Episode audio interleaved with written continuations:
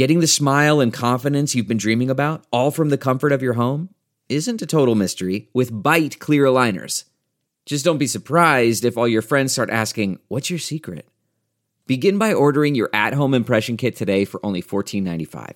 Byte clear aligners are doctor directed and delivered to your door. Treatment costs thousands less than braces, plus, they offer flexible financing, accept eligible insurance, and you can pay with your HSA FSA. Get 80% off your impression kit when you use code WONDERY at Byte.com. That's B-Y-T-E dot com. Start your confidence journey today with Byte.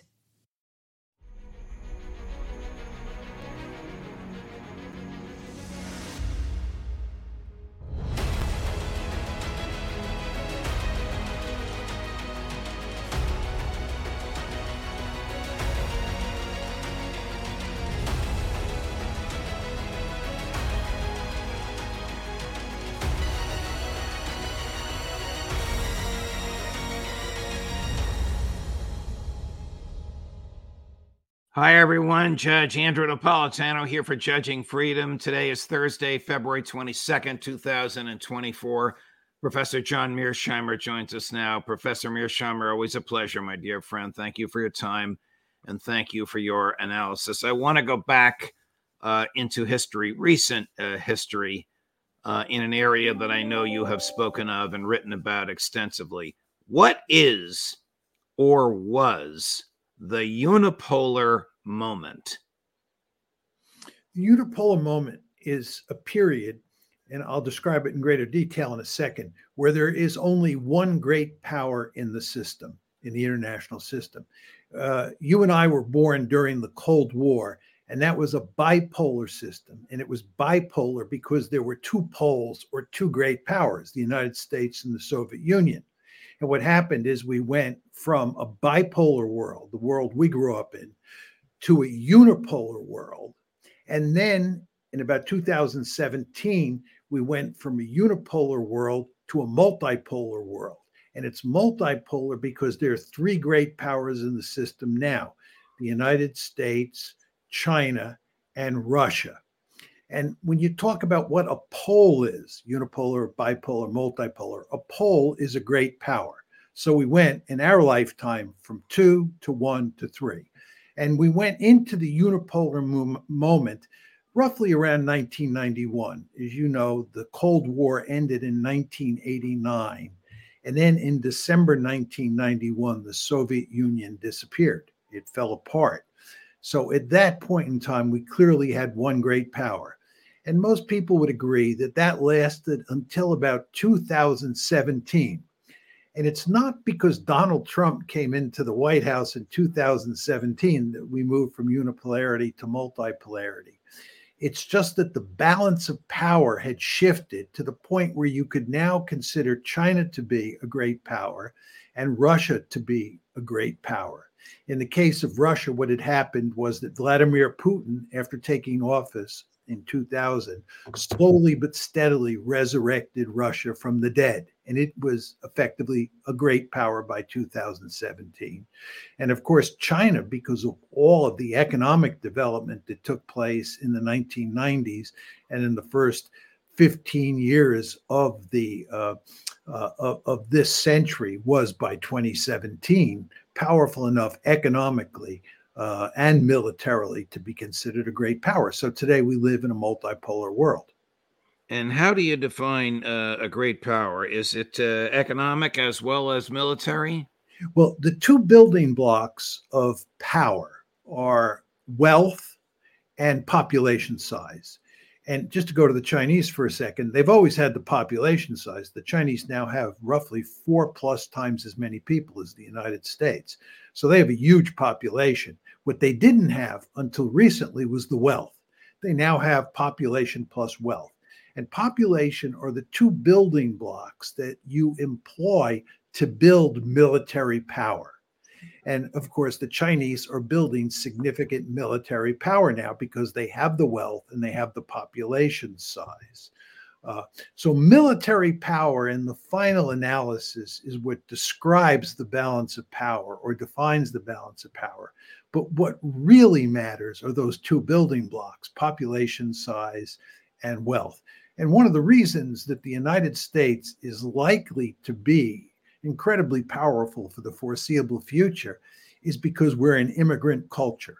If you look around the world, all countries are depopulating. They're just not making enough babies to even maintain their existing population size.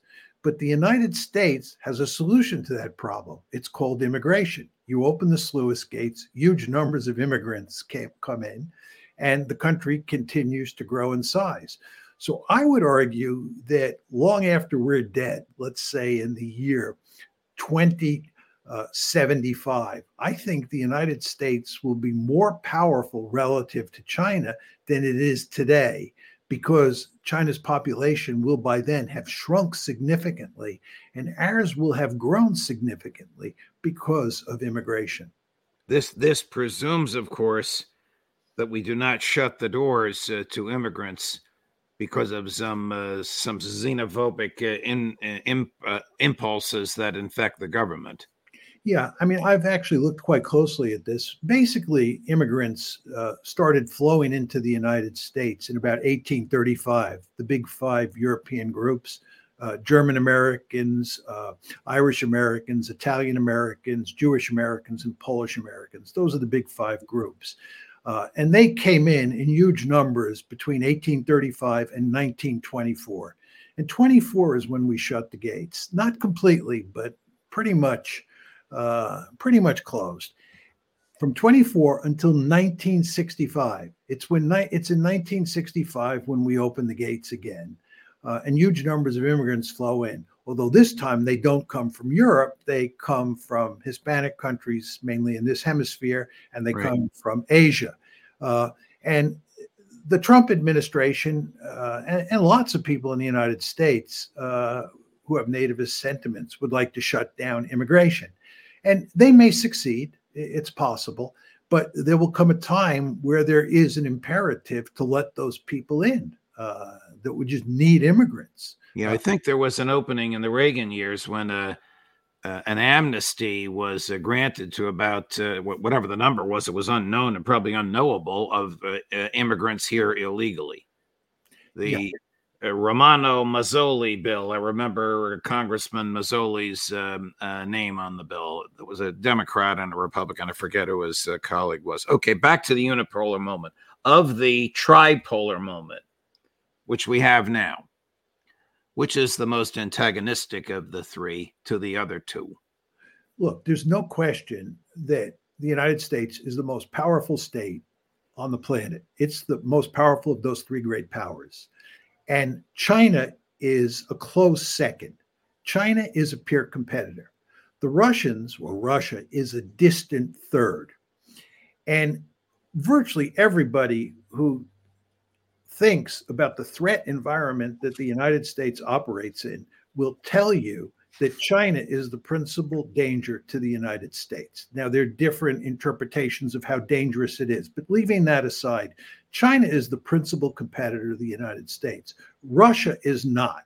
And the fact that we're fighting a war against Russia in Ukraine is remarkably foolish because we have no beef with Russia. And if anything, we should have good relations with Russia. And to the extent that we have conflictual relations with any country, that's China because it is a peer competitor. But what what accounts for American animosity towards uh, Russian? Is it just this blind belief of the neocons uh, that because President Putin is not uh, Thomas Jefferson, he should be driven from office? well, I, I, actually think the conflict with Russia is in large part a vestige of the unipolar moment. Mm. And what happened is when the Cold War ended and the Soviet Union disappeared, and the United States was Godzilla, it decided that it was going to go around the globe and it was going to do massive social engineering. It was going to spread its institutions all over the planet. It was going to promote democracy by promoting color revolutions like the Orange Revolution in Ukraine and the Rose Revolution in Georgia. And what happened in Europe is that we decided that we wanted to take that liberal zone of peace that we had created in Western Europe during the Cold War, and we wanted to extend it eastward. Right. And it's hard to believe now, but NATO expansion was initially not aimed at a Russian threat because there was no Russian threat. Russia was rem- remarkably weak in the 90s and in the early 2000s. So we weren't trying to contain Russia. But what we were doing by spreading this liberal order eastward was antagonizing the Russians. And every time we they protested, we doubled down. And the end result is we ended up in this war that we're now in with the Russians. But it is not a result of decisions that were made in multipolarity so much. Okay. It's mainly a result of what happened in the unipolar moment. But if I were to modify my question about which is the uh, more antagonistic, which is the more antagonistic toward either one of the other two, your answer would be the United States toward Russia. Russia's not antagonistic towards China. China's not antagonistic towards Russia. Or do you think China's antagonistic towards us? That's not just the sound of that first sip of Morning Joe. It's the sound of someone shopping for a car on Carvana from the comfort of home. That's a good blend. It's time to take it easy, like answering some easy questions to get pre qualified for a car in minutes. Talk about starting the morning right. Just like customizing your terms so your car fits your budget. Mm-mm-mm. Visit Carvana.com or download the app to experience car shopping the way it should be convenient, comfortable. Ah. CarMax is putting peace of mind back in car shopping by putting you in the driver's seat to find a ride that's right for you. Because at CarMax, we believe you shouldn't just settle for a car, you should love your car. That's why every car we sell is CarMax certified quality so you can be sure with upfront pricing that's the same for every customer. So don't settle. Find love at first drive and start shopping now at CarMax.com. CarMax, the way car buying should be. Uh, I think we're more antagonistic towards China than China is towards us. Look, Okay. what China would like to do is continue to grow peacefully uh, and eventually just dominate Asia. They may have to use military force to take Taiwan. They may have to take use military force to take the South China Sea. But I think in the meantime, the Chinese would like to grow peacefully. Uh, this was Deng Xiaoping's famous strategy for how China should proceed as it grew economically and militarily more powerful. The problem is that the United States is scared stiff about the growth of Chinese economic and military power. Uh, and the United States has moved into East Asia to contain China. Let's uh, return to the frivolity of uh, the United States using Ukraine as a battering ram uh, to drive uh, Vladimir Putin from office. How well is that going? How bad off is the Ukrainian government and military as we speak? Two years, almost to the day, Professor Mearsheimer, after the special military operation was commenced. Well, I think things are going very badly for Ukraine. Uh, there's almost no question about that. Uh, they're doing poorly on the battlefield. Uh, and uh, it's quite clear that the balance of power between Ukraine and Russia uh, is widening in the Russians' favor. Uh, and that means that as time goes by, the Russians will do better on the battlefield than the Ukrainians.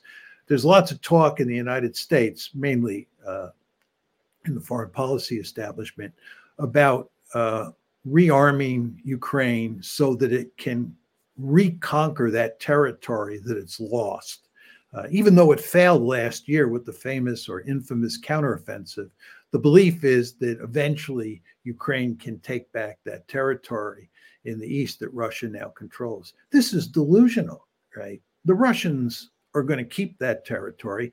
And the really interesting question is how much more territory are the Russians going to capture? Because again, the balance of power is shifting towards the Russians every indicator that you look at to determine who is likely to win this war says the Russians are going to win. There are no advantages that the Ukrainians have. One could argue it's a wash with drones. Okay. But leaving drones aside, where you just have a wash, the Russians have an advantage in manpower, they have an advantage in equipment, uh, they have an advantage in firepower, uh, and they are going to inflict more defeats uh, on the Ukrainians. And there is nothing that the Ukrainians and the West can do, in my opinion, to prevent that. And the American government is uh, too ashamed, embarrassed, arrogant, whatever the adjective you want to use to acknowledge that.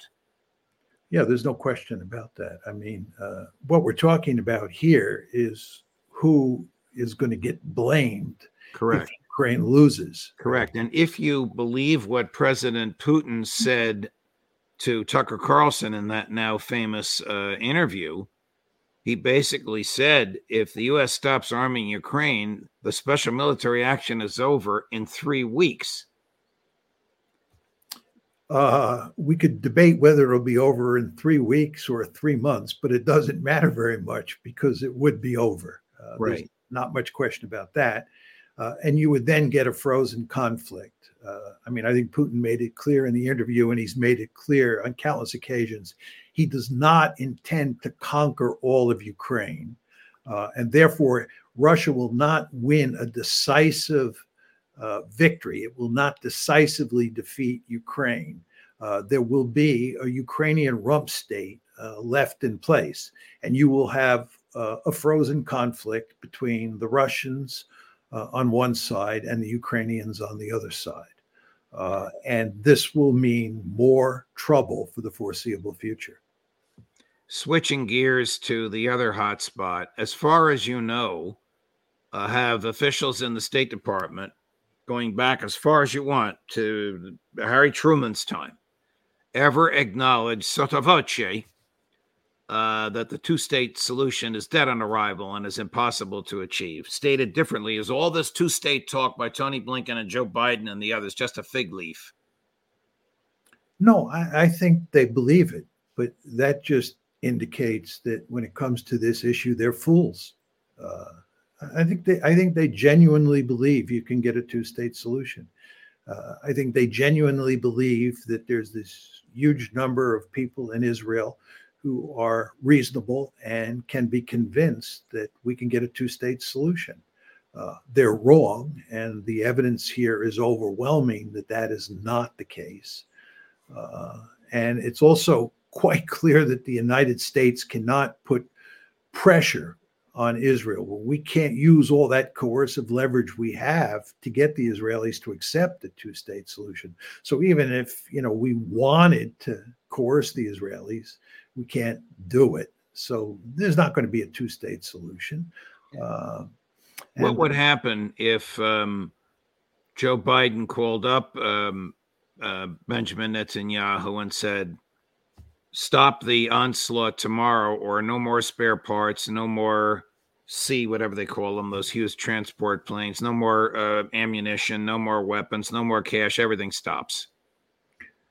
Uh, Benjamin Netanyahu would change his policies quite quickly.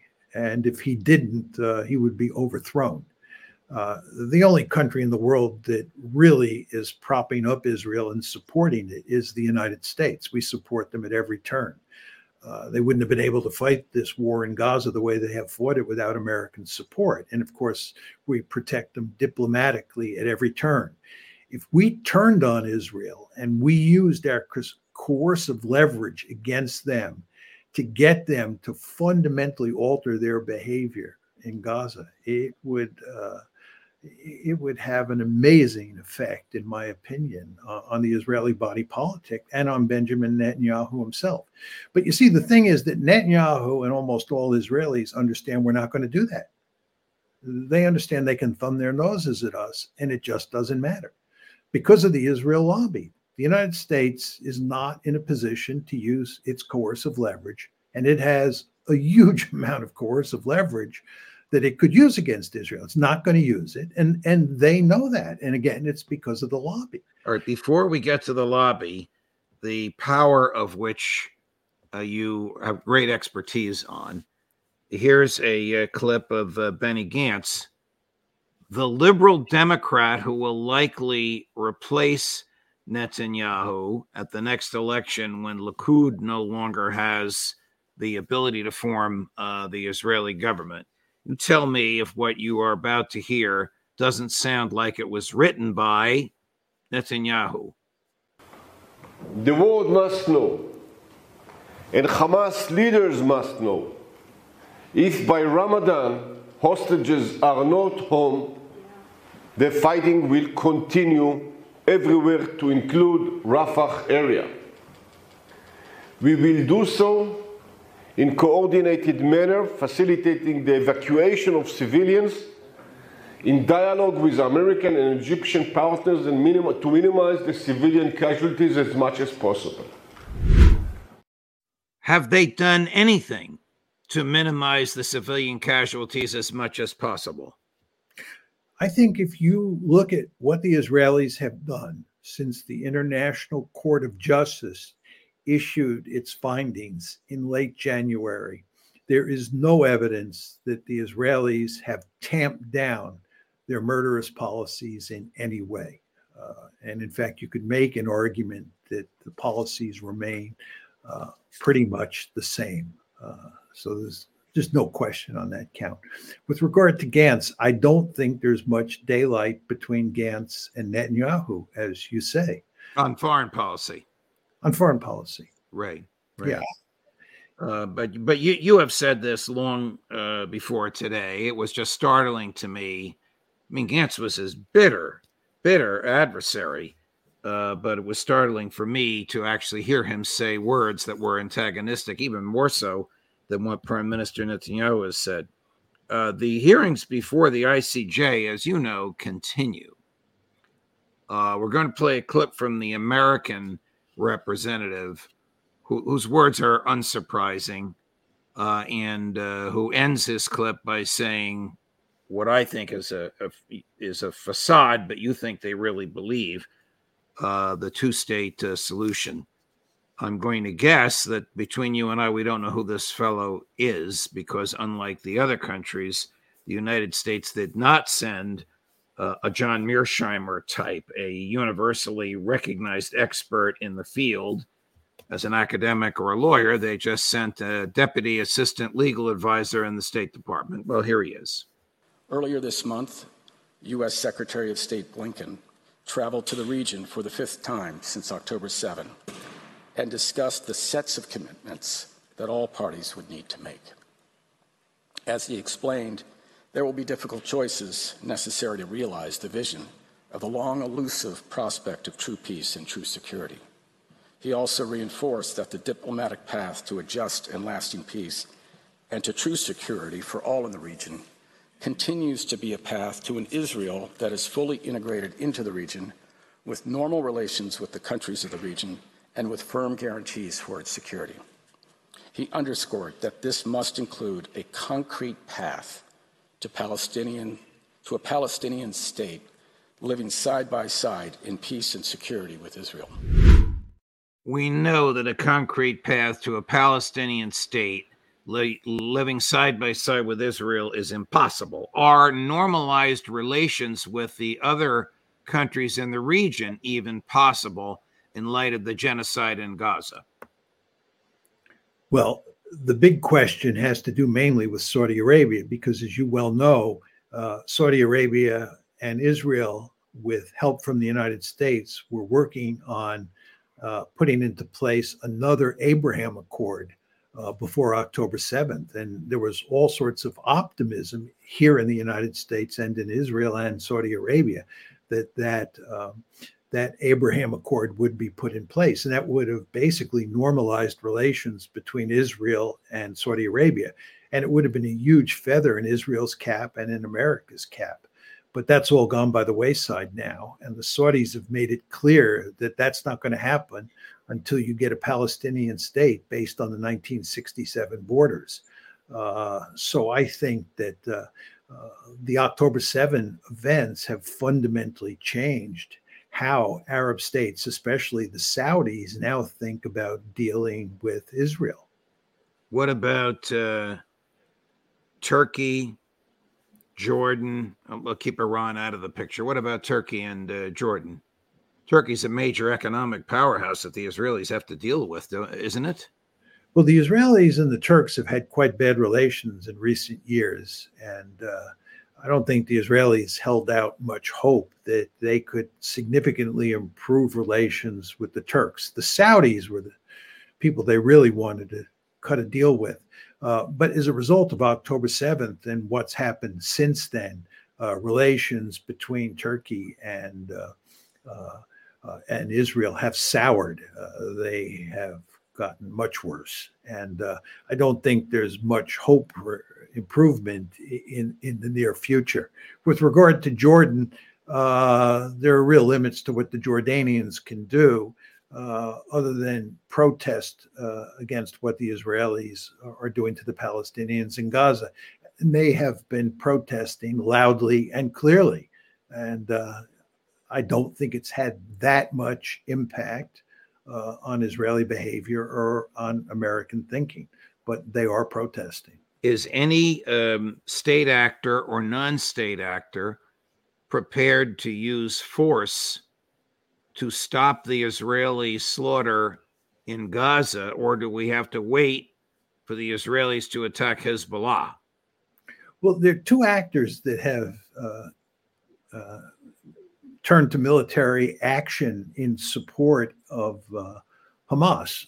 First and most important are the Houthis and what's going on in the Red Sea. The Houthis have made it very clear that they will stop attacking uh, American and British shipping and ships that are headed towards Israel uh, as soon as the uh, military, uh, the Israeli military, stops uh, operations in Gaza. So the Houthis clearly are responding to events in Gaza.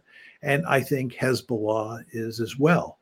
And one could make the argument that these militias in Syria, uh, these are the Iranian supported militias in Syria and Iraq, are two other actors who have jumped into action uh, in part to support the uh, to support the Palestinians in Gaza.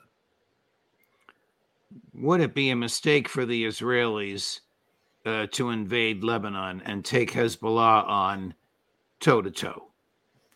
I think it would be a mistake. I mean, by all accounts, Hezbollah has somewhere in the range of 150,000 rockets and missiles.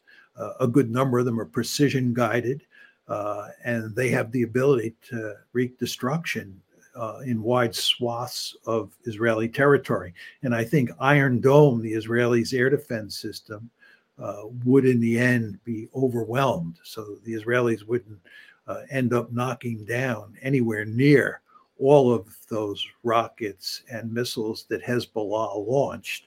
Furthermore, if the Israelis go in with ground forces into southern Lebanon, uh, that is not likely to work out well. They did that in 1982 and they did that in 2006. And in both cases, it ended up causing more trouble than it did solving any meaningful problems. So a land attack uh, into southern Lebanon won't buy them much. Uh, if the if Hezbollah were to launch rockets and missiles at Israel, then Israel would probably bomb Beirut and they would probably go to great lengths to make Beirut look like Gaza. Uh, I'm not sure that this would be a solution to Israel's problems. Uh, and in fact, it would just do much more damage to Israel's position in the world. It would strain relations with the United States even more. So, from my point of view, picking a fight with Hezbollah uh, is not a smart thing to do for the Israelis. Um, if if Benjamin Netanyahu were to threaten uh, the use of uh, nuclear weaponry, would that startle anybody? I mean, stated differently, do all state actors, even though the U.S. won't admit this, know that the Israelis have offensive nuclear weaponry? I don't think, uh, every, first of all, everybody understands that the Israelis have nuclear weapons. I don't think there's any reasonable chance that Israel would threaten to use nuclear weapons. Uh, I think the only circumstance under which Israel would use nuclear weapons is if its survival was threatened. Uh, in 1973, when the Israelis got caught by surprise by the Egyptians in the Sinai and by the Syrians on the Golan Heights, the Israelis began to prepare to use their nuclear weapons uh, because they thought their survival was at risk.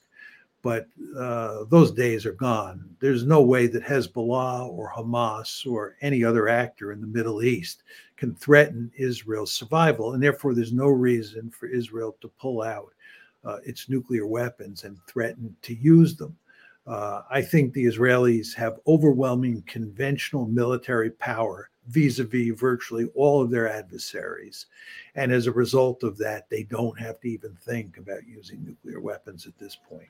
Is there any political force in the United States sufficient to challenge or neutralize AIPAC uh, and the Israeli lobby and the so called donor class? I mean, is there any reasonable prospect that Joe Biden or another occupant of the White House uh, would have a more rational view about the value of Israel as a national security uh, asset to the United States and a more uh, heartwarming view about the plight of the Palestinian people? No, I, I, think at least not in the foreseeable future. Uh, the lobby is remarkably powerful and uh, it understands that it has a tough job these days. I mean, protecting Israel in the International Court of Opinion, in the Court of Opinion here in the United States, is not easy to do. Uh, and the lobby has nevertheless redoubled its efforts, and uh, it is a very formidable interest group. And there is no other rival interest group to challenge it. And if you look at how our political system works, there's no reason to think uh, that the forces are going to line up so that the lobby is going to be weakened in some meaningful way and uh, President Biden is going to be able to do what is in the American national interest. Uh, that's just not going to happen. Hasn't happened for a long time, uh, and there's no evidence it's going to happen anytime soon. I say this with great regret, but uh, I am a realist with a little r as well as a big R. Uh, my apologies to our audience because we've played this clip many times, but I want you to see it. This is a, a Palestinian uh, representative uh, before the uh, International Court of Justice. Now, this application, which is the same application at which the American uh, lawyer spoke, uh, challenges Israel's right to occupy any of the land between the uh, river and the sea. But the application is very interesting because it shows a series of maps starting in 1948 and going up to Prime Minister Netanyahu's famous or infamous, wherever you want to look at it, uh, map of Israel uh, at the United Nations two weeks before October 7th. But I'm going to ask you about the historical accuracy of these maps. Allow me now to show you five maps. The first one is historic Palestine. This is the territory over which the Palestinian people should have been able to exercise their right to self-determination. Instead, the General Assembly recommended the partition of Palestine, ignoring the will of our people as shown in the second map. With the Nakba that ensued, over two thirds of our people were systematically and forcibly expelled by Israel. And three fourths of Palestine became Israel, as shown in the third map. This was the start of the Nakba, the disposition, the displacement and replacement of our people, the denial of rights and discrimination that continues to this very day. In 1967, Israel then occupied the remainder of Palestine and from the first day of its occupation, started colonizing and annexing the land with the aim of making its occupation irreversible. It left us with a collection of disconnected Bantustans, preventing the independence of our state, as shown in map four. Israel wanted the, uh, the geography of Palestine, but not its demography. So it kept pushing our people out, out of their homes, out of their land. Here is the fifth map. It was displayed by Israel's prime minister to the General Assembly last September. He called this the new Middle East. This is no, there is no Palestine at all on this map. Only Israel, comprised of all the land from the Jordan River to the Mediterranean Sea. This shows you what the prolonged, continuous Israeli occupation of Palestine is intended to accomplish. The complete disappearance of Palestine and the destruction of the Palestinian people. The complete disappearance of Palestine and the destruction of the Palestinian people. Is not that history lesson essentially and intellectually irrefutable? Yes, there's no question about that. Uh, the what's going on here today is that you have a greater Israel. That's the last map. Um, and the problem, as I've said before on the show, is the problem from an Israeli point of view is that there are roughly 7.3 million Palestinians in greater Israel and 7.3 million Israeli Jews. And the end result is that you have an apartheid state. This is an apartheid state. Greater Israel is an apartheid state. And what the Israelis want to do is they want to ethnically cleanse the Palestinians in Gaza. That's what's been going on since October 7th. And they also want to ethnically cleanse the Palestinians in the West Bank so they can create a population distribution that greatly favors the Jews over the Palestinians. Uh, so the land has all been taken now. If you go back to roughly 1900, you had uh, a piece of territory that was Palestinian. There was no Jewish settlements in that state. And then you fast forward to the present, you have a greater Israel that is basically a Jewish state. But the problem is that inside that Jewish state, you have as many Palestinians as Jews. And you get apartheid. And the question is, how do you solve that? And the only real way you can solve it from the Israeli perspective is ethnic cleansing. Will this apartheid ever end? Well, if you don't get ethnic cleansing, let's assume that they're not the Israel, and let's hope this happens, that the Israelis are unable to uh, cleanse the Palestinians in uh, Gaza, and they can't uh, cleanse the Palestinians in the West Bank, then you still have an apartheid state. And uh, the Israelis fully understand, the lobby understands that defending an apartheid state is an incredibly difficult task. This is why, as I said before, the lobby has to work overtime these days. They've they've had to redouble their efforts because the problem is that so many people are now aware of what Israel is up to. When you and I were young, we didn't know any of this and we had a rather idealized view of Israel. But that that worldview that we had has gone away. We've been educated, and all sorts of people besides us have been educated. And this presents huge problems for Israel because it is an apartheid state. And you remember when South Africa was an apartheid state, and you remember what happened to South Africa. Right, right, right. So the Israelis and their supporters here in the United States live in fear of Israel's future because it's an apartheid state. Here's somebody that knows what an apartheid state is. This is the South African ambassador uh, to the uh, Netherlands arguing uh, before the number three, Chris, arguing before the uh, International Court of Justice this week. Israeli apartheid must end. Palestine the last unfulfilled sacred trust of civilization, for whom the international community bears responsibility, must now be fulfilled. The Palestinian people must be permitted to exercise their inalienable right to self determination. Mr. President, South Africa bears a special obligation both to its own people and the international community to ensure that wherever the egregious and offensive practices of apartheid occur, these must be called out for what they are and brought to an immediate end, and that the perpetrators of such egregious breaches of peremptory norms of international law be held accountable. Do you think those perpetrators will ever be held account- accountable? Uh, not in the foreseeable future.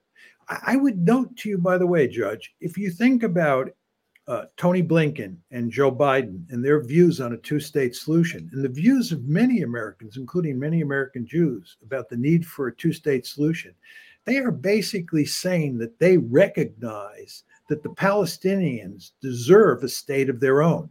They're saying they believe in Palestinian self determination.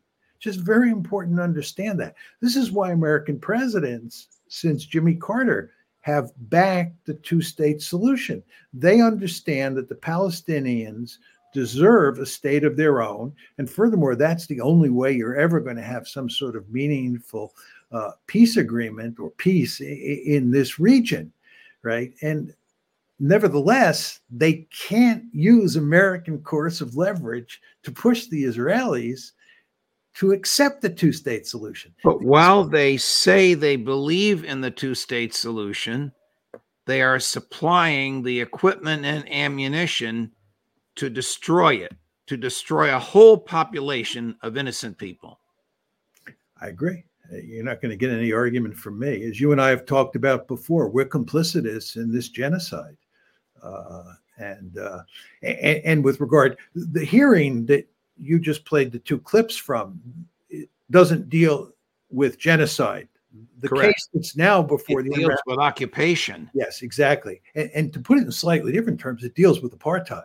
That's what's Yes. going on here. And it's reflected in the South African gentleman's comments, right? There's no question about that. But we are not only the United States supporting the genocide in Gaza, we're supporting an apartheid state. We have allowed the Israelis to create an apartheid state since 1967. And we not only allowed it, we supported it. We backed them at every turn.